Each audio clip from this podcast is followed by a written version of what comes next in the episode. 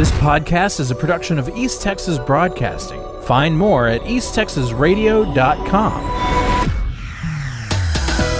As of Tuesday afternoon, five tornadoes were confirmed by video or eyewitness evidence. Storm surveys have begun, but many will not be completed until Wednesday. Potentially, 12 tornadoes may have occurred in various locations around North Texas.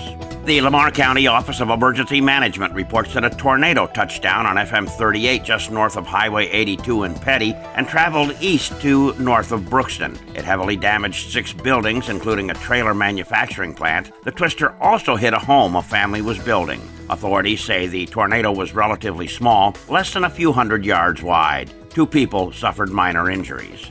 Major damage was caused Tuesday morning by a possible tornado that began in Blue Ridge and moved into the Fannin County town of Leonard. Homes collapsed and cars were crushed. In one development, several homes lost their roofs. At least one had major damage and one was completely destroyed. Garney Construction Company was damaged by the storms. The Paris News reports that TxDOT Paris District has denied plans by the City of Paris to replace stop signals around the plaza and replace them with stop signs. The City Council learned of the disapproval, which was because TxDOT determined that pedestrians would be safer with signalized crosswalks at intersections versus the unprotected walk without a signal. TxDOT also reported that the audible stoplights for the visually impaired could not be removed. An arrest warrant has been issued for a woman involved in a fatal crash in Durant. The warrant names Bailey Leslie, who is still in the hospital recovering from her injuries she received in the December 2nd crash. 50 year old Melanie Ward died in the wreck, and her husband Robert Maldonado was injured. When Leslie is medically cleared, she will be arrested for first degree manslaughter and driving under the influence of alcohol with great bodily injury.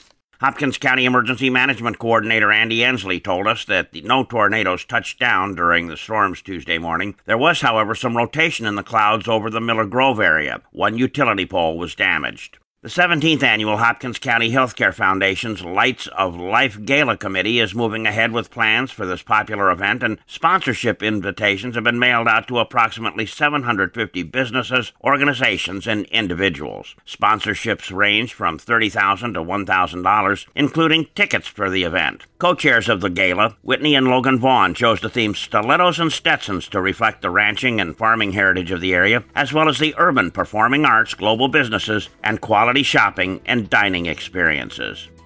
32 year old Colton Fletcher of Hughes Springs was arrested in Titus County on a Morris County warrant for indecency with a child by sexual contact. He's being held in the Titus County Jail under $20,000 bond. In one of the largest mass crossings ever into Texas, more than 1,500 migrants waded across the Rio Grande from Juarez into El Paso Sunday night. The migrants said they were from Nicaragua, Peru, and Ecuador. The mass crossing came at a time when Border Patrol facilities and non governmental shelters in El Paso are stressed beyond capacity. More than 5,100 migrants were being held in the Border Patrol Central Processing Center in El Paso, which is designed to temporarily hold 3,500 people.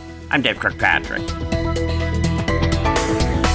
This podcast is a production of East Texas Broadcasting. Find more at easttexasradio.com.